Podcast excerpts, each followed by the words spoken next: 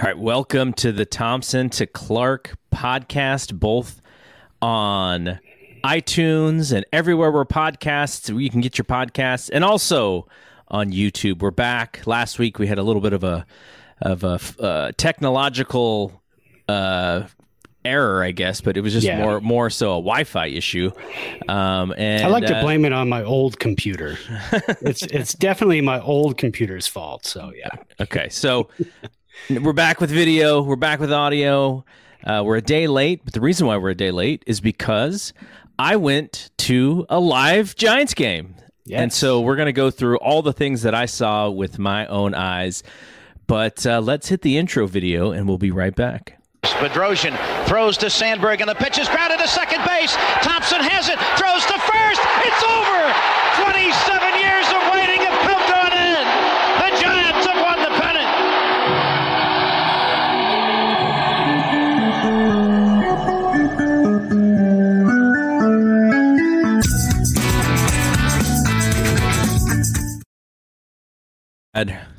We are back and uh, lots of stuff to talk about. It's crazy because we had a rundown and we had a couple of things that we're going to talk about. And I was like, I don't think we're going to get to that.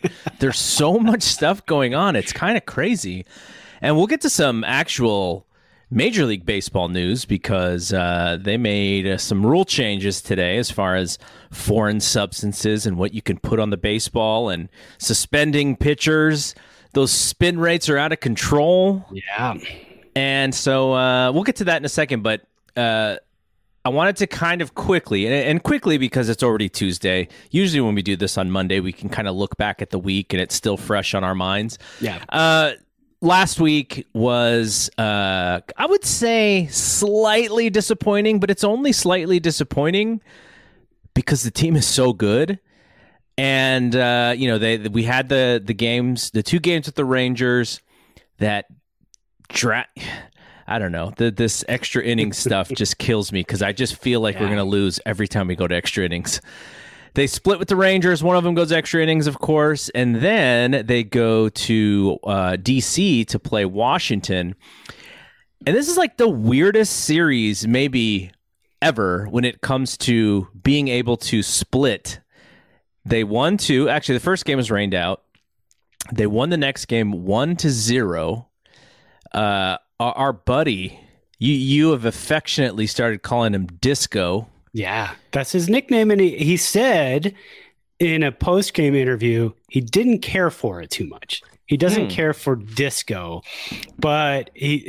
so I think Greg Papa asked him, "What else do we call you?" And he's like, "Let's just stick with disco." Because I, I mean, who, who knows what his other nicknames are at this point? But That's disco. awesome. I mean, I so you know, everybody has probably horrible.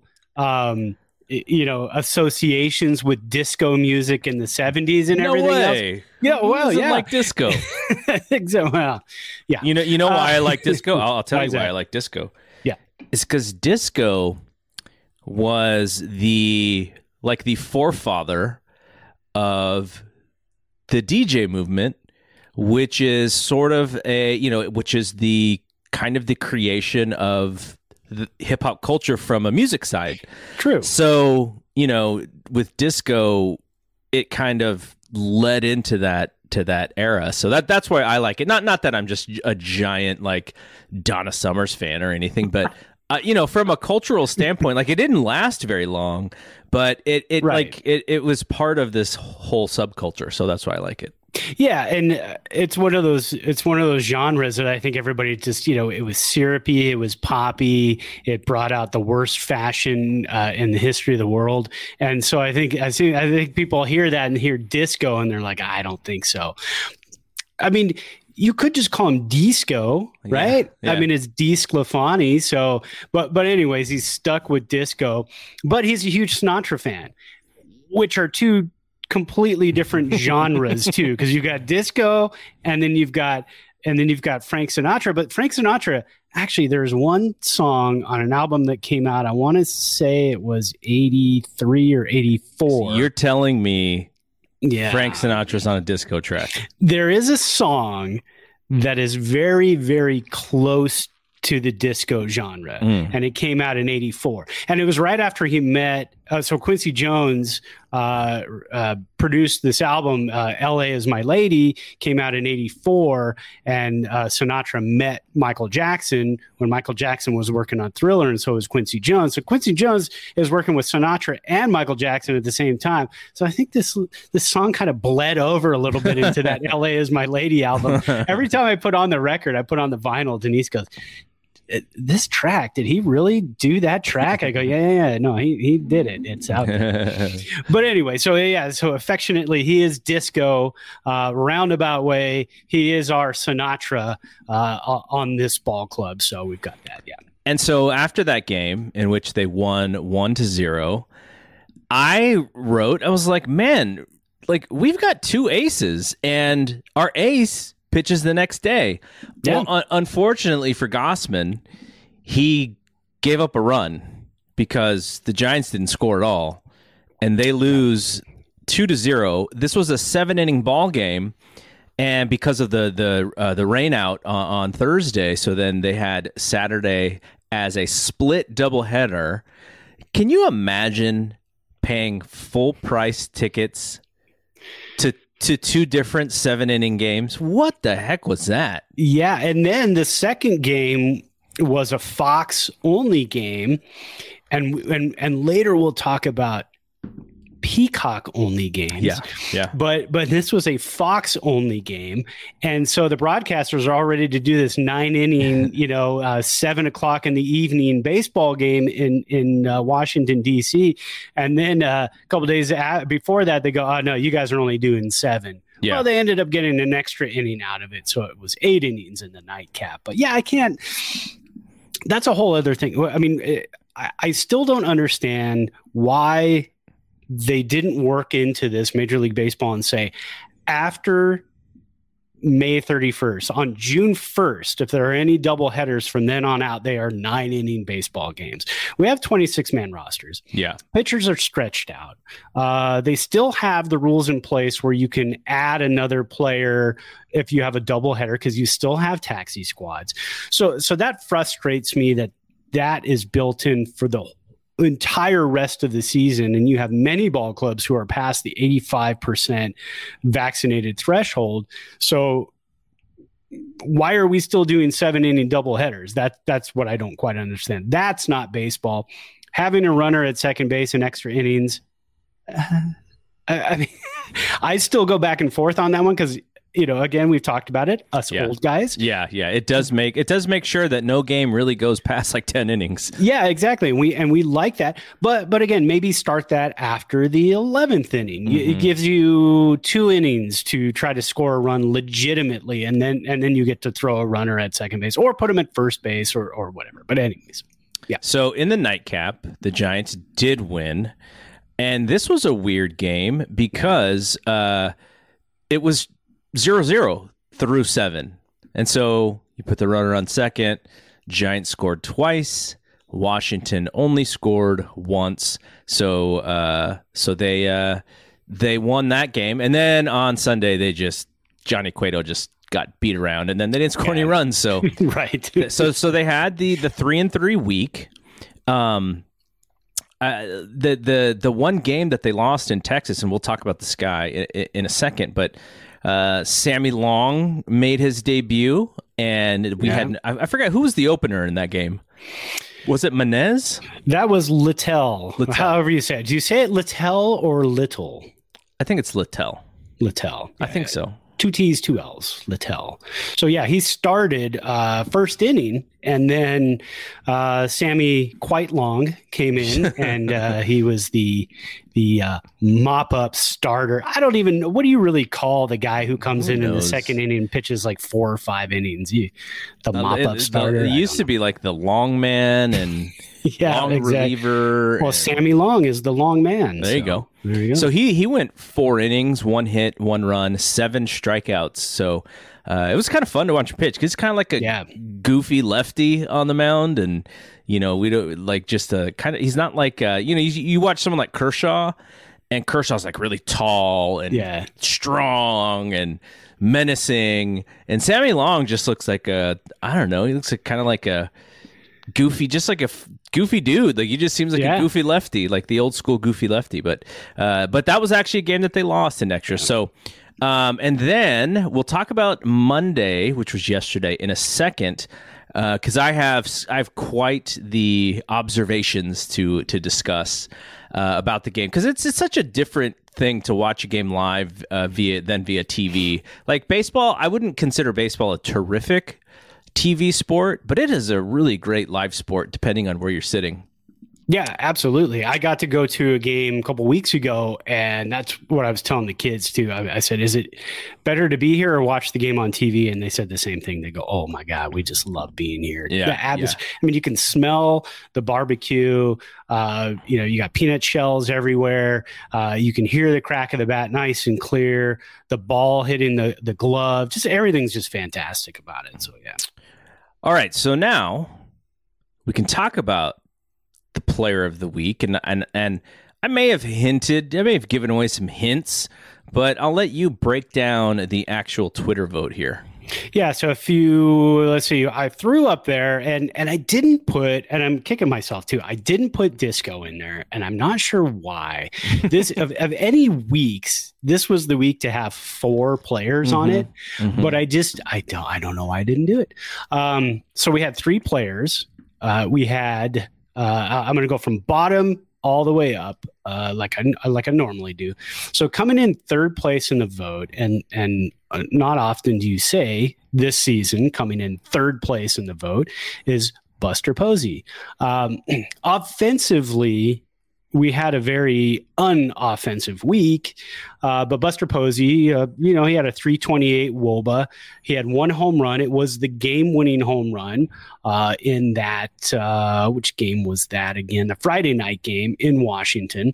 Uh, he scored two runs this week, so so nothing flashy, but nobody offensively was flashy this week.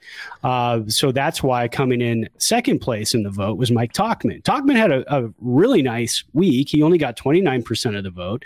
Um, he had a home run. It was the Grand Slam. Grand Slam, yeah. yeah, that Tuesday night game. They were down, what was it, four three at that point, and he hit the grand slam, and then all of a sudden, oh no, they were down four two, and then all of a sudden they're up six four.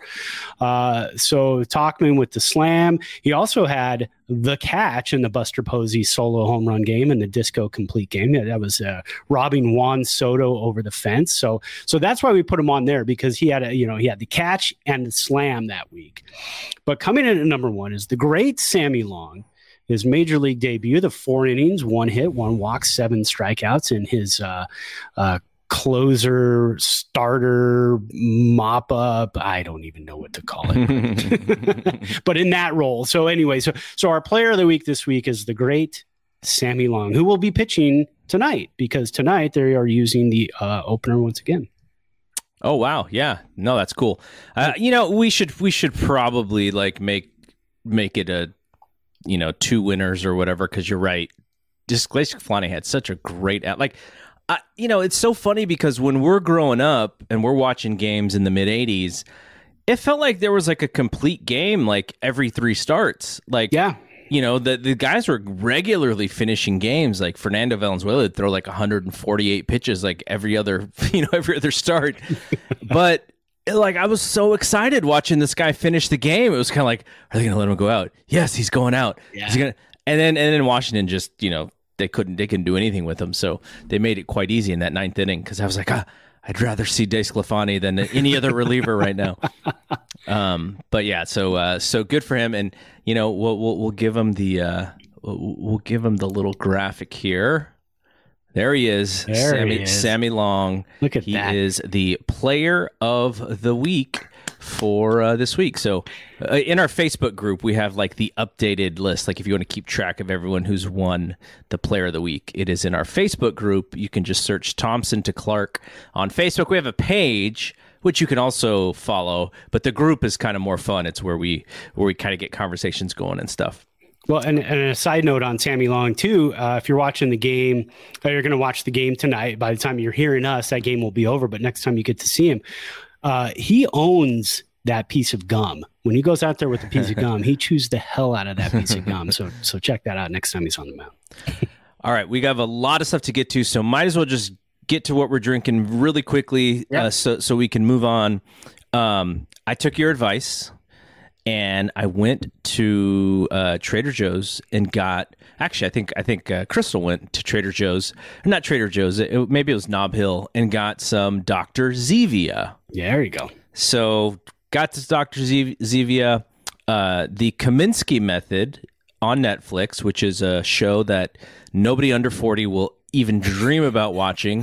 you kind of have to be our age to really get why it's so good.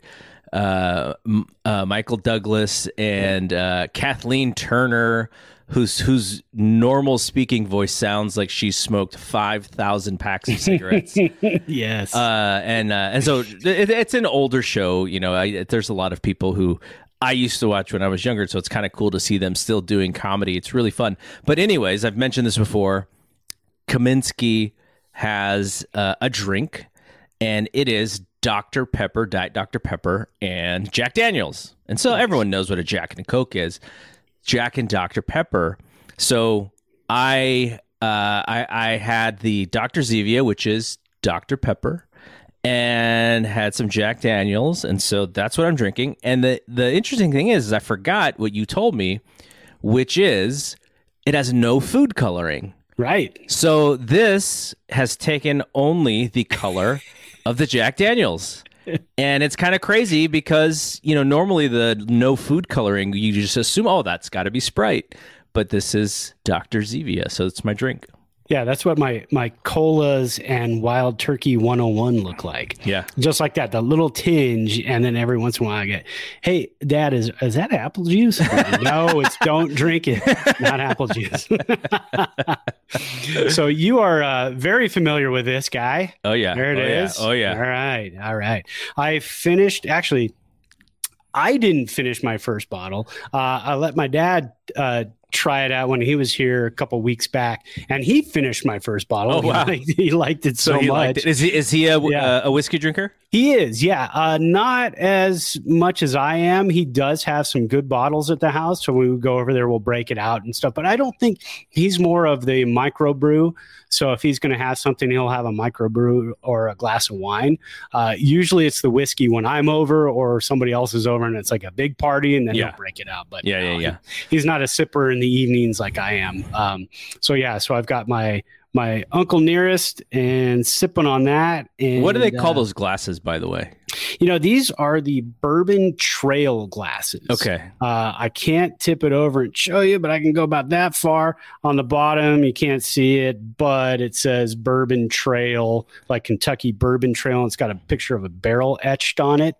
Um, I actually got these from Amazon. That's where you can get those So from. I, If- I, I yeah. those might be the same glasses that I have, but mine seems a little thinner, maybe. so you probably have the Glencairn. That's what I have. Yeah, yeah, yeah. yeah. So those are Scotch glasses, uh, Irish whiskey glasses. These are the bourbon glasses. So I, so I the- need to get the fatter ones then. You got to get the fatter ones because they have the bigger bowl, uh, bigger for an ice cube, bigger lid for the ice cube to pop in there. So yeah, yeah. So that's what I got tonight. I don't.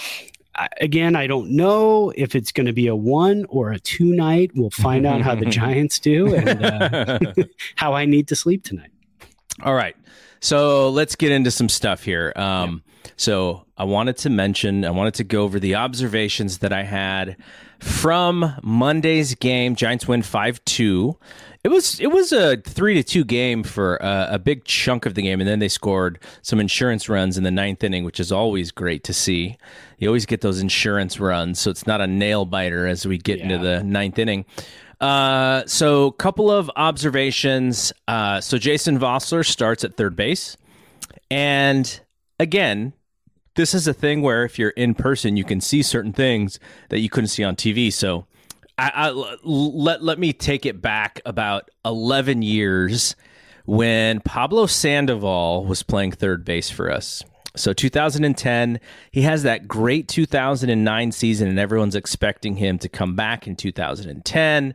He's going to be, you know, just a great player for us. He's going to be the next guy. And he comes back and he's really fat. and that's just what he was. Like a lot of people Yeah. were hard on him, you know, but he he owned it. He's like, look, I yeah, I this is just gonna, and it's it's it's on and off has been a problem for him his whole career. Yep.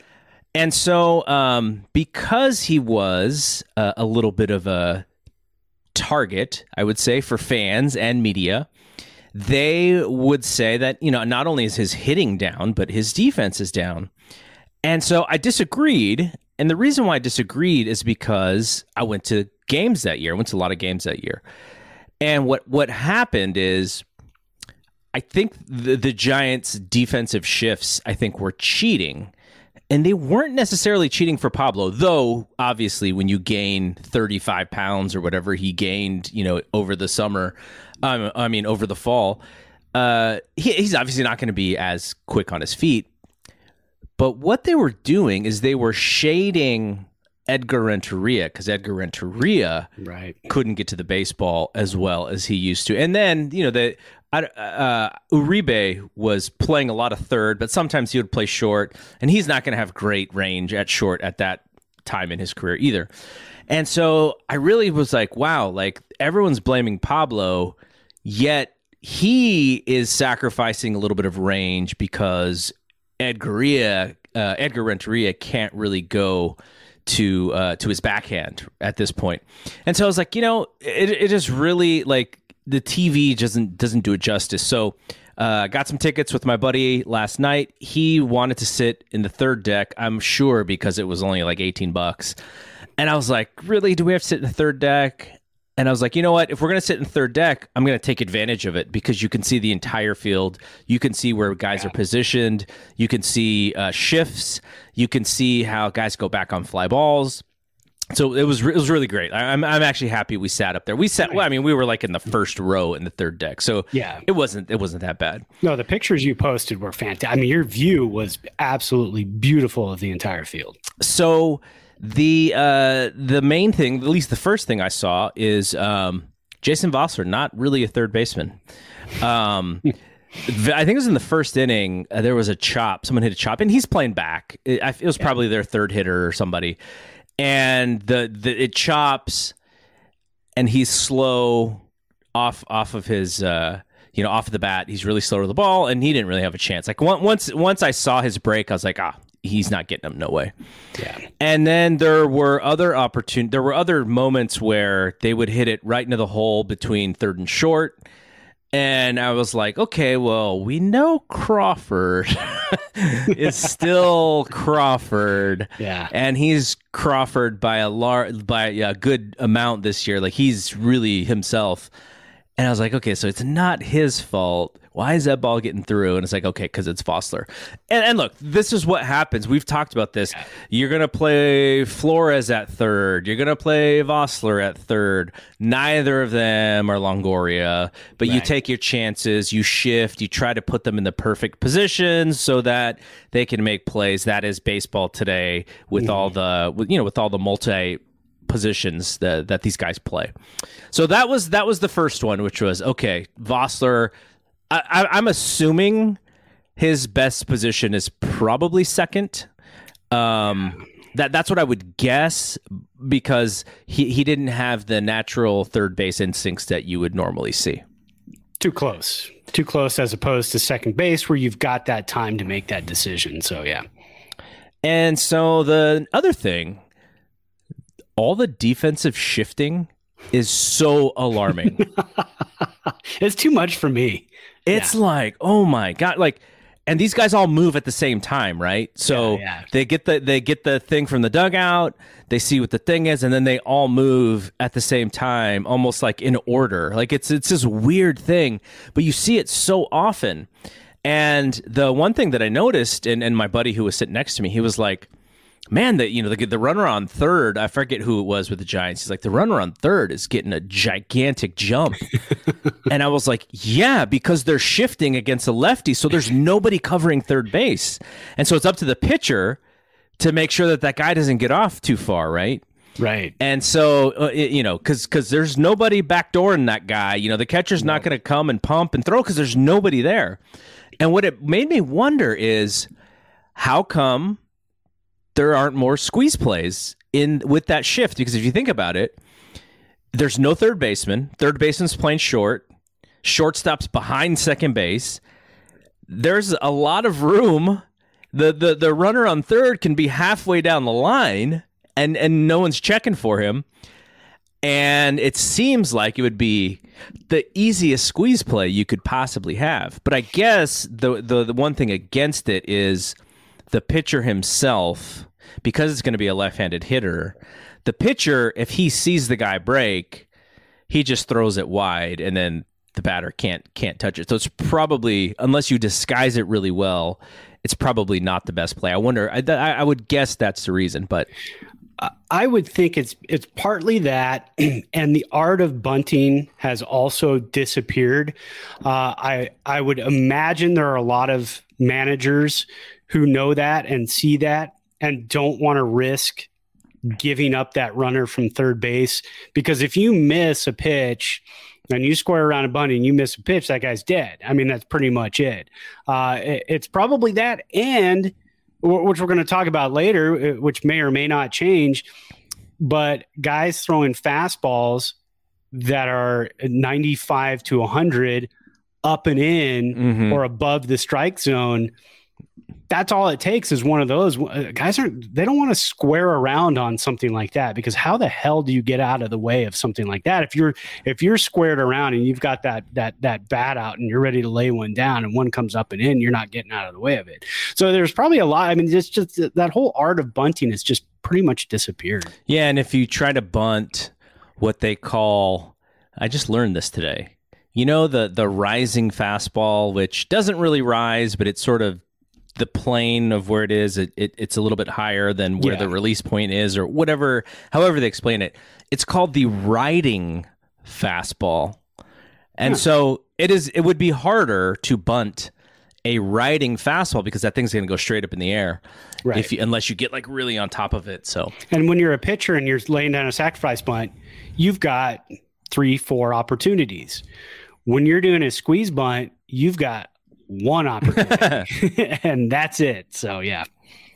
All right, another observation. I think I saw the greatest Curt Casali game of his career. He had three hits. His batting average at the beginning of the game was 100 exactly. And I turned to my friend and I said, this guy plays one out of every three games. It's not like he's only had 10 at bats all season long. Right. He's batting 100. And then Casali goes out and gets three hits, and his I think his batting average went to 135 or something. Oh, there like you go. now he's tearing it up. uh, okay, so the last thing uh, is so Alex Wood and uh, gosh, I forget who the I forget who the uh, Diamondbacks pitcher was some of the worst hacks you've ever seen in like I, Alex Wood he swung a couple different times and I thought oh no he hurt himself. Yeah. That's what it looked like. It looked like he pulled a muscle swinging the bat. And uh, the other pitcher was even worse but then he slapped one through. I was like oh man.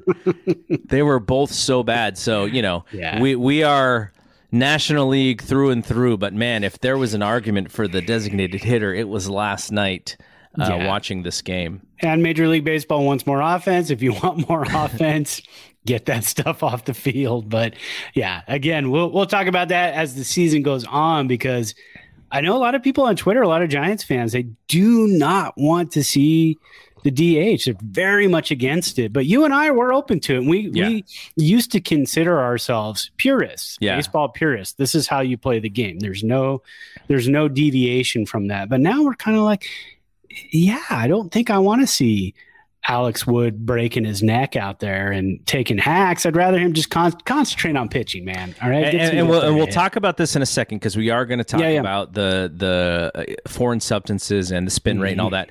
And if you're a pitcher and you're not comfortable in the box and the other pitcher's throwing stuff that's moving and he doesn't know where it's going, it's not a comfortable place to be. And you don't want your no. pitcher getting hit accidentally.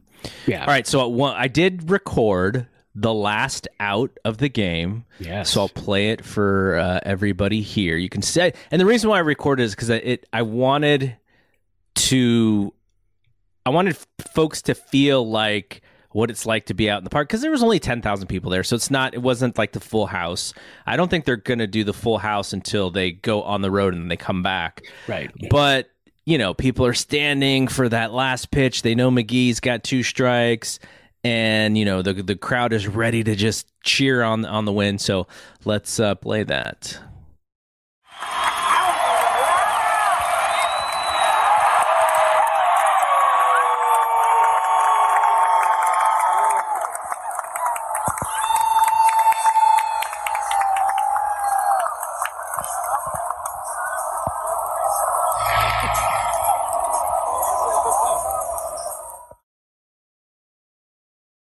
All right, so my section not as fired up. they were just kind of happy to to, to be Yeah. leaving.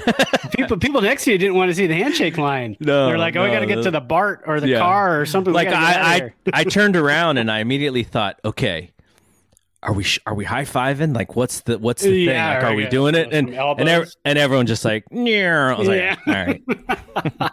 Now, was there anything? Got to ask you, because it was a smaller crowd, because it was still, um, you know, COVID regulations and things like that. I know you got into the ballpark pretty quick. Was there anything going to the game and and and throughout the entire game that you were disappointed with? That you said that you thought this didn't need to be done, or or this isn't this isn't necessary anymore? Or was there anything that just kind of rubbed you the wrong way? Um, not that I can think of. Um, the parking, and now, you know, my ticket was twenty bucks or something because, mm. like I said, we're up in the third deck. My parking was twice as much as the ticket was. Wow. so I parked specifically in like the the main Giants lot because I didn't know if some of my oh, my my lots that I'm comfortable with around the neighborhood, I didn't even know if they were going to be open, and I didn't want to risk like all of a sudden now I got to worry about parking, and and and and it's hard enough to park there. Um, you know, just normally, and and so I didn't want to lose out on an opportunity. I, I didn't want to have to like go drive a half a mile to then you know park. So that was the thing um, where I didn't. I just didn't know. I you know not to say you know I could have looked online and maybe I just didn't trust it. You know I didn't know there's a communication there enough. They they definitely were sending me multiple emails because I sat in the vaccinate the vaccinated section, and you had to bring your vaccination card.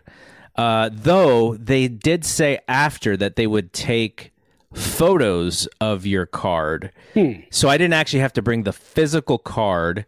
Um, they would they would take a photo, but they didn't say that. So when I come in and I have my card and the card doesn't really fit in the wallet, like it's the stupidest size card ever. Yeah. Uh, and so, you know, that was a kind of a thing where it's like, ah, I, how do I do this? But, you know, it was very easy. They give you a little wristband so that you, you know, so that you're in the, uh, in, in, in the, in the right area. Um, but yeah, you know, that just the, if you're, if you're a fan of like, you know, ever, all the food and stuff at that ballpark, not everything was open, obviously, because you don't, not going to open everything for a third of the stadium, you know, being, being, uh, filled.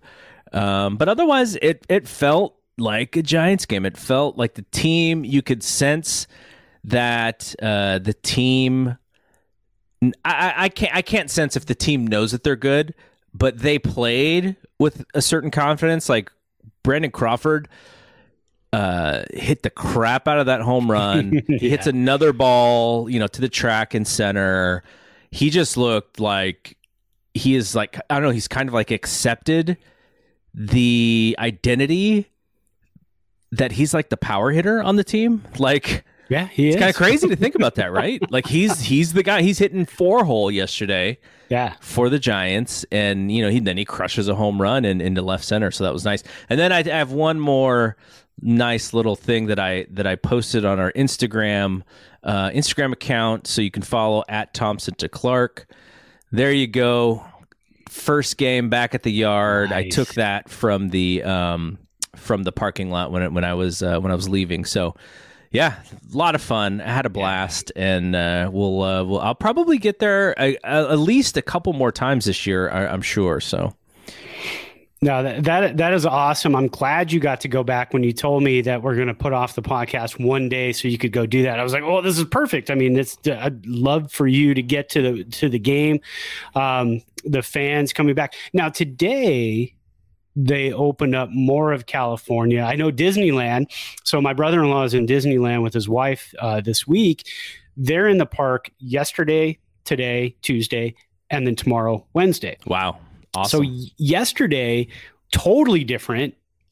Uh, you know, social distance lines, masks inside, uh, everything was completely different. They showed up as they were as the park was closing last night the people were going around the workers and were ripping up the things off, the, off, the, off the ground that was the social distancing. They went in today and said it was completely normal. Everything oh, was wow. back to completely 100% normal at Disneyland. Wow. Uh, so, so, I'm not sure. Like you said, I don't think the ballpark is doing that quite yet. They're, um, they're, you said their road trip. I think their next road trip is two games. oh, okay. yeah, yeah. It's in Anaheim, but it's over the span of four days. So they've got Monday off next week. Then they play Tuesday, Wednesday in Anaheim, Thursday off, come home for Oakland. So yeah, that home series for Oakland, that might be it. That's the game that they were advertising as like okay. the big return of everybody and then fireworks and all that stuff. Yeah, and you've got two California fan bases right across the bridge from each other. So it kind of makes sense, you know, kind of that, that that's a good time to do it for that rivalry. So that that's pretty neat. Yeah.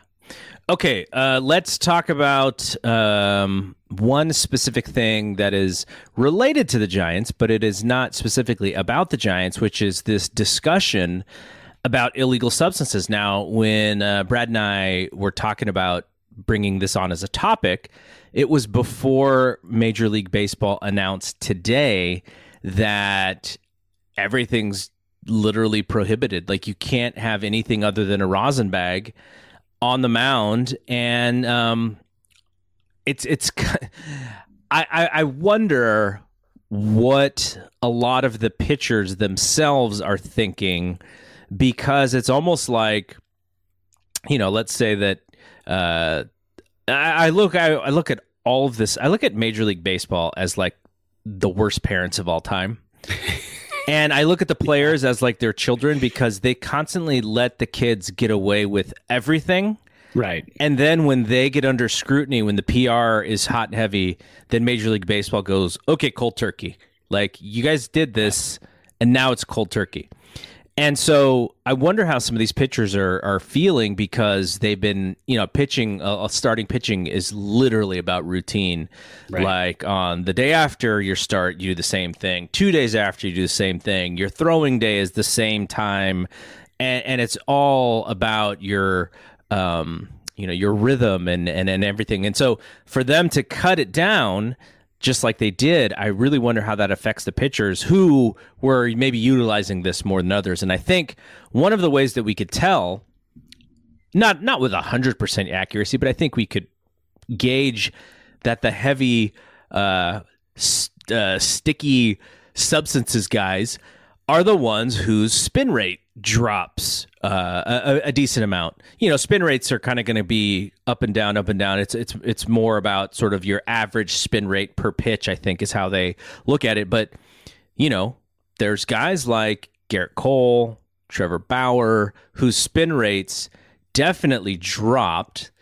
And I'm not saying that they are 100% abusers of this stuff or whatever, right. but it's it's pretty clear that the spin rate was affected once uh, Major League Baseball started to dig into this stuff. There was an article, uh, I think it was yesterday. I sent it to you. It was a Sports Illustrated article about a guy who was uh, uh an assistant, a clubhouse assistant in Anaheim and so last year in 2020, in March, before the season even started, and you remember last year, like spring training was gung ho, and then right. it wasn't, and then they had to like stop, and then we didn't get started until the summer. And so in March of last year, he's brought into the office, and they basically just let him go, and they're like, okay, you're fired now. Here's our lawyer, and you can talk to him. And so he didn't really understand what it was until he put two and two together. He was the guy who lots of players went to to get his uh you know whatever he made to to for the sticky stuff like he had this recipe that they really liked and he was able to mess with the chemistry for certain players according to this article which Right. the article was very uh believable at least um his name is Brian Harkins and he had text messages aka receipts from a lot of players and so uh, a lot of big time pitchers. Uh, supposedly, he learned it from none other than Troy Percival, which to me says 2002 World Series now goes to the Giants. Yes. So, but like, so I sent you the thing. You know, we've been talking about spin rate. We've been talking about this stuff, and you know, guys like Degrom, uh, guys like Gausman. I don't think that they were affected uh, with with uh, you know their spin rate. So I don't know. I just kind of wanted to get your overall thoughts on on all the stuff that was going on with this thing as as we were sort of living it day by day. Well, and I read the article. I kind of stayed away from a lot of this stuff over the past couple of months because I wanted it to develop. I didn't want to uh, uh, to read a bunch of stuff and go, oh well, you know, this guy has a brown spot, you know, because uh, a lot of times you see right about here and right under here, especially if you've got the gray under the bill, which a lot of teams don't have anymore. So usually like black and black Mhm. or or lighter color. But you get right there, you get that nice brown. And and if you're listening to the podcast, I'm talking about right in the middle of my bill. Uh, of my cap, uh, right on the top and right underneath it, you'll get this nice brown, chalky, sticky spot, and you'll see it on almost almost every pitcher in the major leagues so but but again what is it? I don't know. I mean is it dirt? Is it you know you rub the ball enough you get dirt on your hands and then you rub your you see them rub their hands in the dirt too and then touch their cap. So is it that? But then you read this article it's espn it's stephanie apstein and alex prewitt wrote this really nice article. Uh, brian harkins is the guy from uh, from anaheim who got fired. It's just it's unfortunate because he's the scapegoat for something that's been going on for a very, very long time. I mean, we're talking over 100 years probably. Gaylord Perry is in the Hall of Fame and he's known for this. That's what is that is exactly what he's known for is the spitball and whatever else. Um, so but but but the stuff that he was making was pine tar rosin and i think he was throwing something else in it to make it kind of uh, even stickier and then getting a, a just the right mixture of it and he was putting it in like uh, coke cans and he was cutting the top off of coke cans and cooking it down and doing all kinds up, yeah. yeah, doing all kinds of different stuff. Well, guys are saying, yeah, yeah, that stuff worked, but it's nothing like spider tack. Yeah. I- mean, if you want the real stuff, if you want to up your spin rate by like 500 to 600 RPMs, you get spider tack. And there was another article in The Athletic where um, they called this guy about his spider tack stuff because he created it for uh, uh, uh, what are they weightlifters uh you know competitive weightlifters to yeah, those those like strongman contests that were Yeah. on like ESPN at midnight, like when we were kids. Yeah, when they didn't show that much baseball and stuff, it was like you got a baseball game a week, but you got strongman and you got what was it the in Scotland the guys who throw the uh, the logs. yeah, yeah. A lot of Australian rules football back then. yeah, too, we exactly. So you had that type of stuff. So that that's what he created it for. And then when they when they called him and said, "Hey, did you know about this stuff?"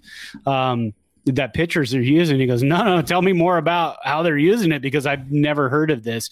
And apparently, this this guy who created it, he uh, tore his tri or his biceps on both of his arms Oh uh, using this uh, spider tack stuff one time because he got so stuck to the stone that he was trying to lift, he, he Oh. basically couldn't put it down. oh, And, and so he's he's saying if pitchers are using this, it's dangerous. I hope Yeah. they understand it wasn't made for a five or six ounce baseball. It was made to lift stones. It was made to pull buses and different things like that. And now I'm going to throw it out there too, because Tyler Glasnow uh, came out right before we went on with this, and he said he's claiming that he he has a small tear in his UCL.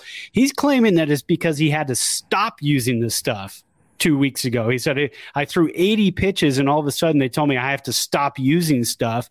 And now I had to change my delivery and I've torn my, my UCL. Come on, man.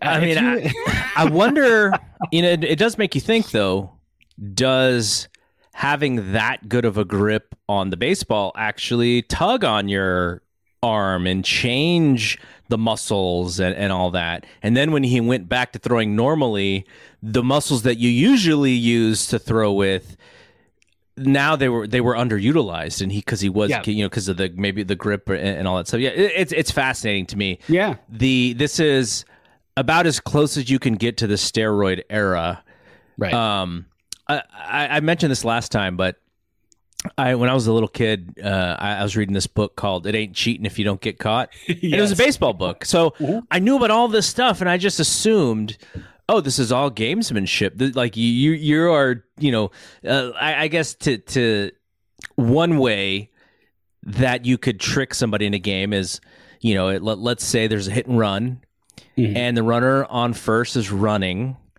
and the hit and run, the ball's actually a fly ball in the air. As a second baseman, I would pretend that it was a ground ball. Yeah. So the guy would keep running to second. I would trick him. They they called it a deke. I would deke mm-hmm. him into thinking it was a it was a ground ball. So he'd keep running, and then we'd catch it, and then we'd throw it to first and double play.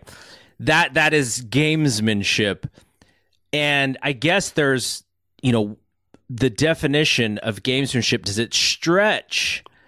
into doing something to the baseball because you mentioned Gaylord Perry who's throwing spitters and because he's trying to get it to to to to my move and bite and be heavy and all of these things. Um, when we were kids, uh, everyone thought Mike Scott was was scuffing the ball to yeah. get some sort of movement on it, and, and he, he, was. yeah, I mean, but his pitch was a was a split finger fastball, yeah. right? Uh, Phil Niekro throwing knuckleballs his brother Joe has the na- has the the filing thing, and and the, the umpire comes to to do it, and he, he's like, I don't have it, and it th- goes flying. so you know, we grew up on this stuff, and and whether it was gamesmanship or not, I just don't know. Doctoring the baseball, how far is that outside of the rules of gamesmanship?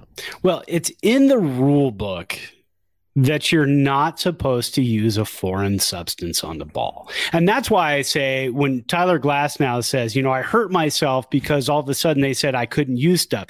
They didn't all of a sudden say you couldn't use stuff. The rule book has said before you were born that you can't use stuff. So when you became a pitcher, it was it was told to you you can't use stuff, but the culture of using stuff through the years has just become huge. Now, I think the biggest problem, and and this is where Major League Baseball has a problem and really has to uh, has to kind of lure it back in. Now they've got these you know the super slow mo cameras everything else that they're doing the analytics to get more bite on your curveball to get more movement on your two seam to get more uh, miles per hour on your four seamer that technology that they're using hey now they have a full working lab where you could put something on the ball and you get immediate results of what that does to your baseball. Before it was the eye test. I mean, Gaylord Perry, it was the eye test. He, he would put something on it throw the ball, see what it did, see what it did. If it moved differently than before, he would say, "Yeah, I think I think that works." now we can tell you right away if that works, and I think that's where the, with technology built into the game now, I think Major League Baseball is like, okay, we, have created a gigantic like uh, you know you know what what do you call it? St- uh, you know Stark Industries. We have this whole you know Stark Industries of baseball running right now, and we've got we've got these guys figuring things out on the fly fly. We've got to stop this because it's just going to get worse and worse and worse. Yeah, and this is something we'll probably be talking about uh, for yeah. the whole year. What was interesting is in that article, the Sports Illustrated one on Brian Harkins, Giants pitching coach Andrew Bailey was in the piece. He actually commented saying that he purchased some of what Harkins was selling and then he didn't open it or he didn't use it because he said that there was word that they they were gonna, you know, they shouldn't use it or whatever, whatever his excuse was. Right. But um, I, I found it fascinating that he went on record in that that piece saying, "Yep, we I I bought it. We didn't use it. I have receipts. It's un. You can see it. It's still sealed. Still sealed." So that was kind of interesting. Yeah, he said uh, he made the exchange with Bubba Harkins in February of 2020. So this was right before uh, spring training had started last year, before COVID. Um, and then shortly after, he said we had our meeting with MLB on 222, and they made it clear their position on foreign substances. I didn't distribute the cans to our pitchers, have not distributed anything uh, since and he said he still i actually I, I, believe he took pictures of the closed or he took the lids off to show that this stuff hadn't been used to say i didn't use it. Since then also adam wainwright who was named in this article has also come out and pretty much said uh, you know i used it for six or seven starts.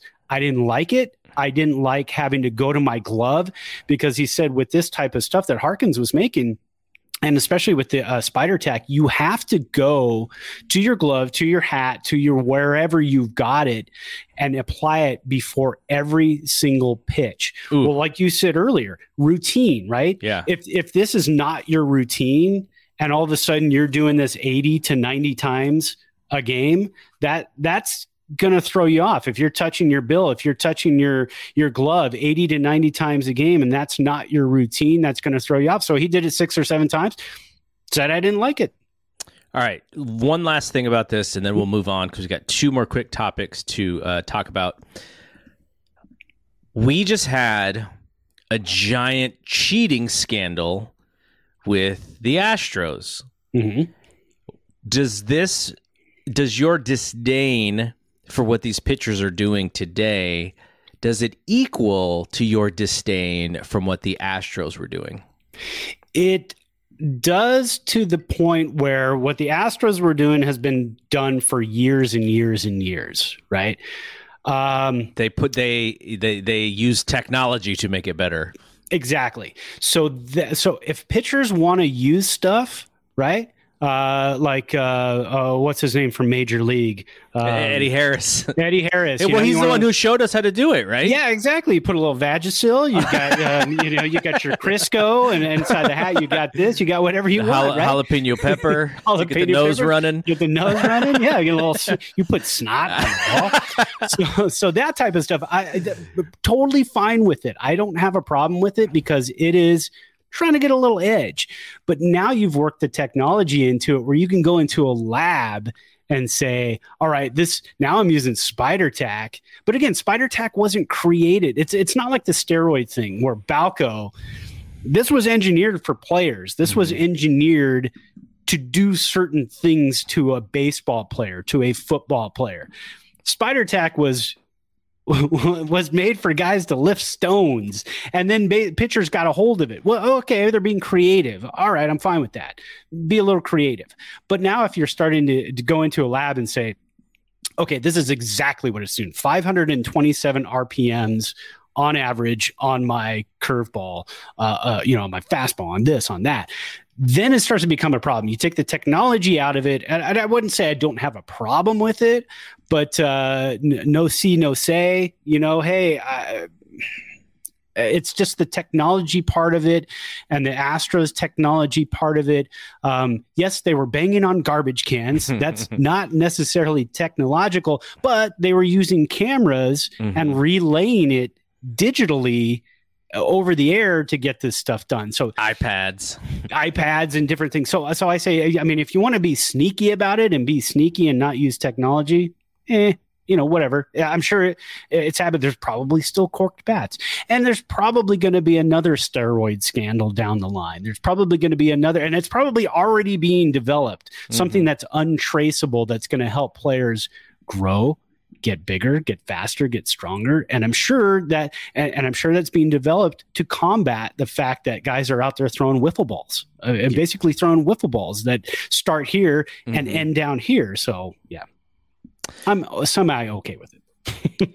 um, okay. So, a couple of the things here. Um, this weekend, the Giants play Philadelphia. Philadelphia mm-hmm. is in San Francisco all three games. So the, the the they'll have the game tonight, which again Brad said you probably have already seen the game, uh, so we won't talk about it. We won't even preview it.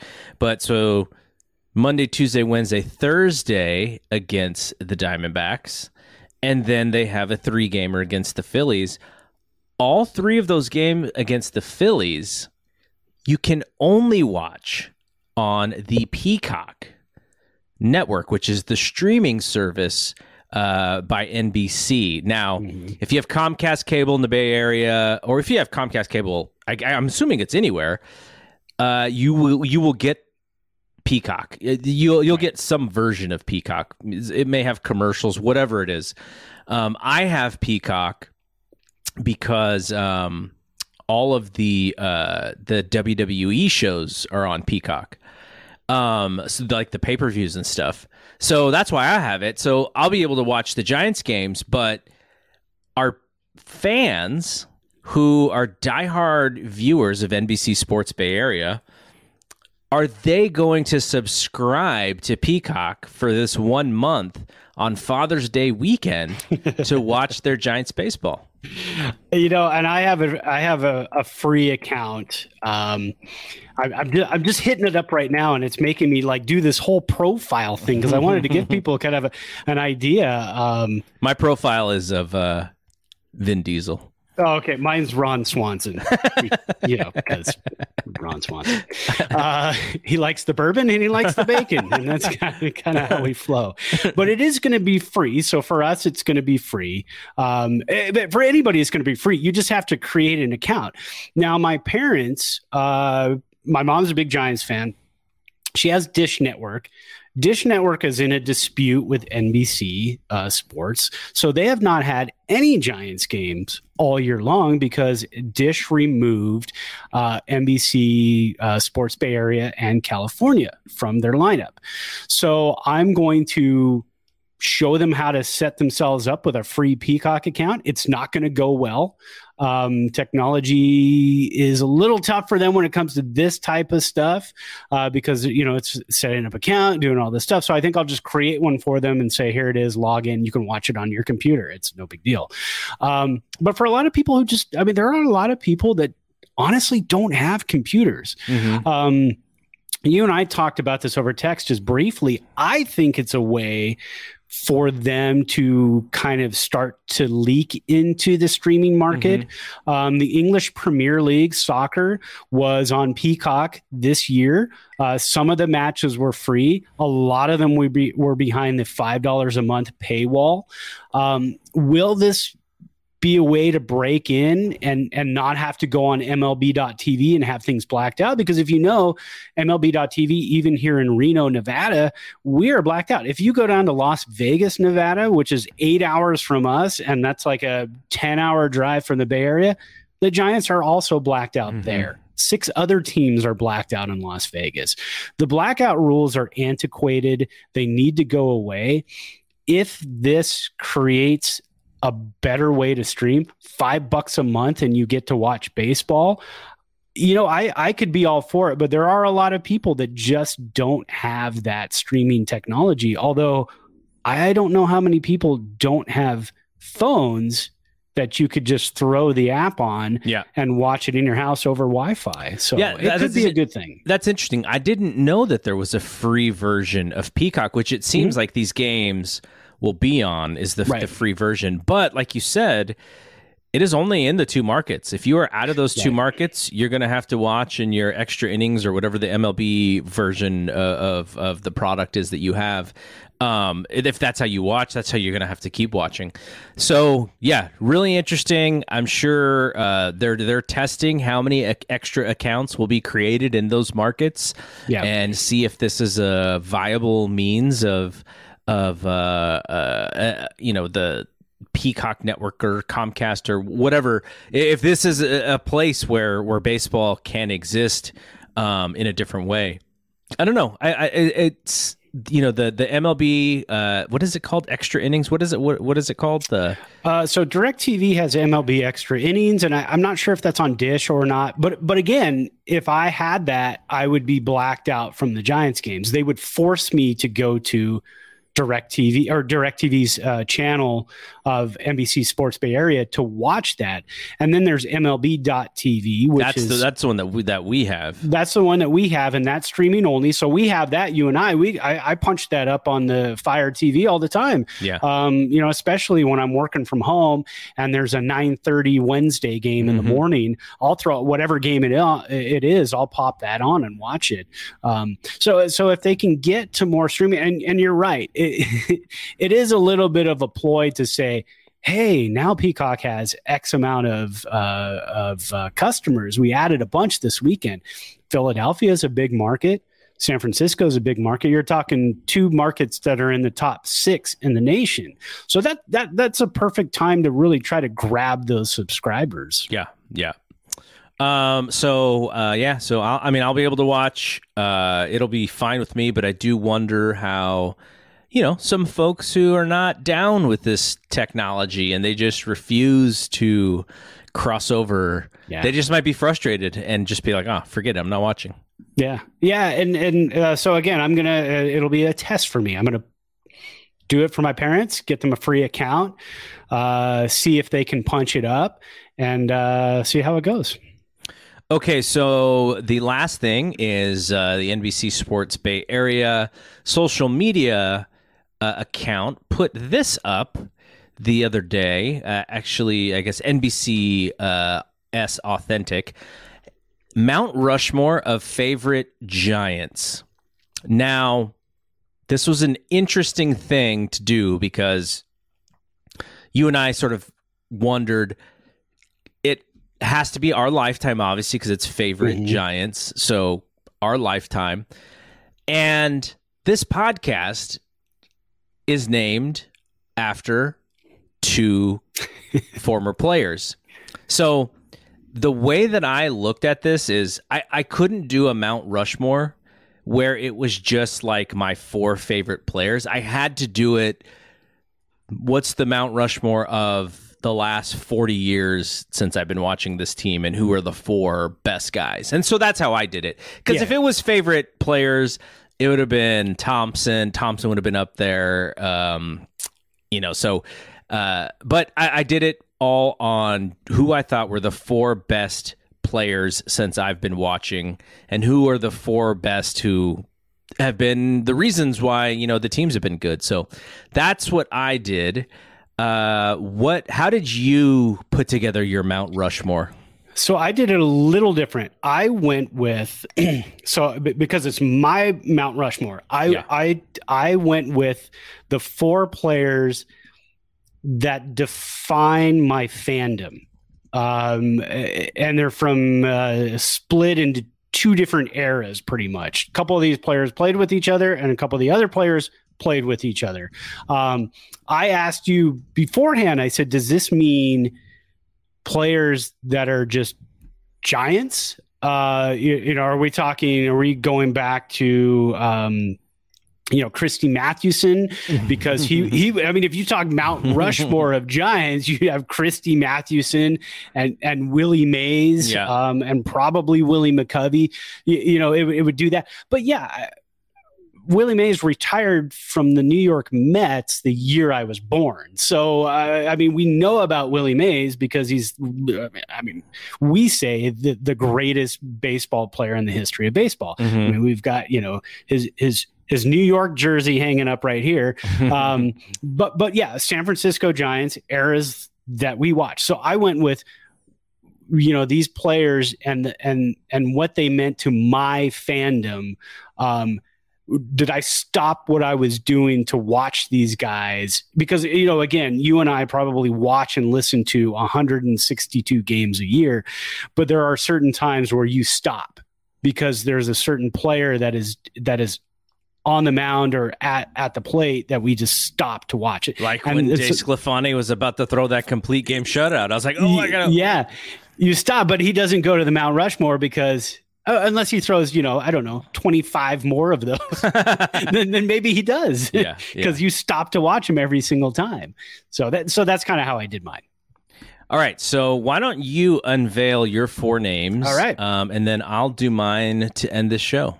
Okay, so I went with my number one uh, of all time, the guy who was our first superstar, and we're, we're going to cross over. I know we're going to cross over, uh, but but my number one, uh, you know, our number one superstar from when we were kids, uh, teenagers, Will Clark. Will mm-hmm. Clark has to be up there.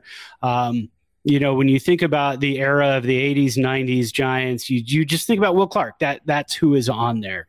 Um, my next guy, uh, you know, I was going back and forth. Am I going to put Bonds on there? Um, even though you stopped at every single at bat to watch Barry Bonds, I didn't put him on my Mount Rushmore, but I did put the Hac-Man. Mm. Uh, you know, right, right here. Hac-Man, Jeffrey Leonard, uh, back when he was number 20, uh, uh, not the double odd, but back when he was number 20, uh, and even the double odd, I stopped every at bat, every time he was making a play in left field, um, even though it scared the hell out of me when he'd go running after the ball and you're like, is he going to get this ball?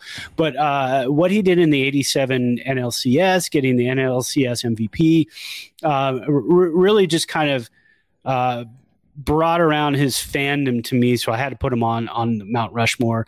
Uh, number three on there is Tim Lincecum.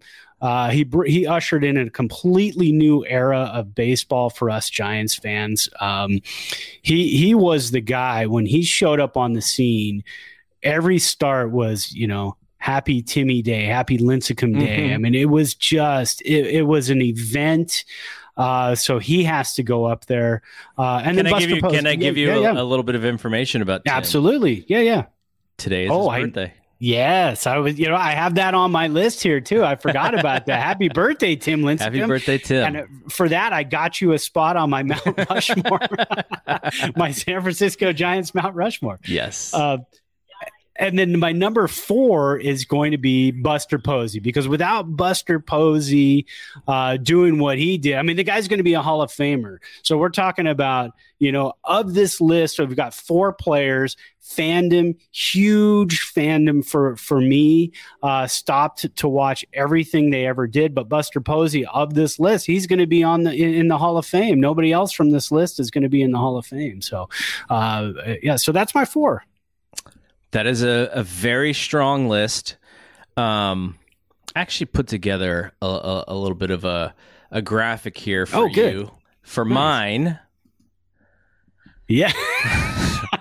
that is excellent. so I, I, split it up. I went I went two pitchers, two hitters. Okay. Um, and unfortunately, I was fighting my own childhood because as yes. much as I wanted Will, as much as I wanted Robby, as much as I even would have wanted someone like Krukow, I I just leaned towards the you know our our most recent era of you know legends, Gi- Giants legends.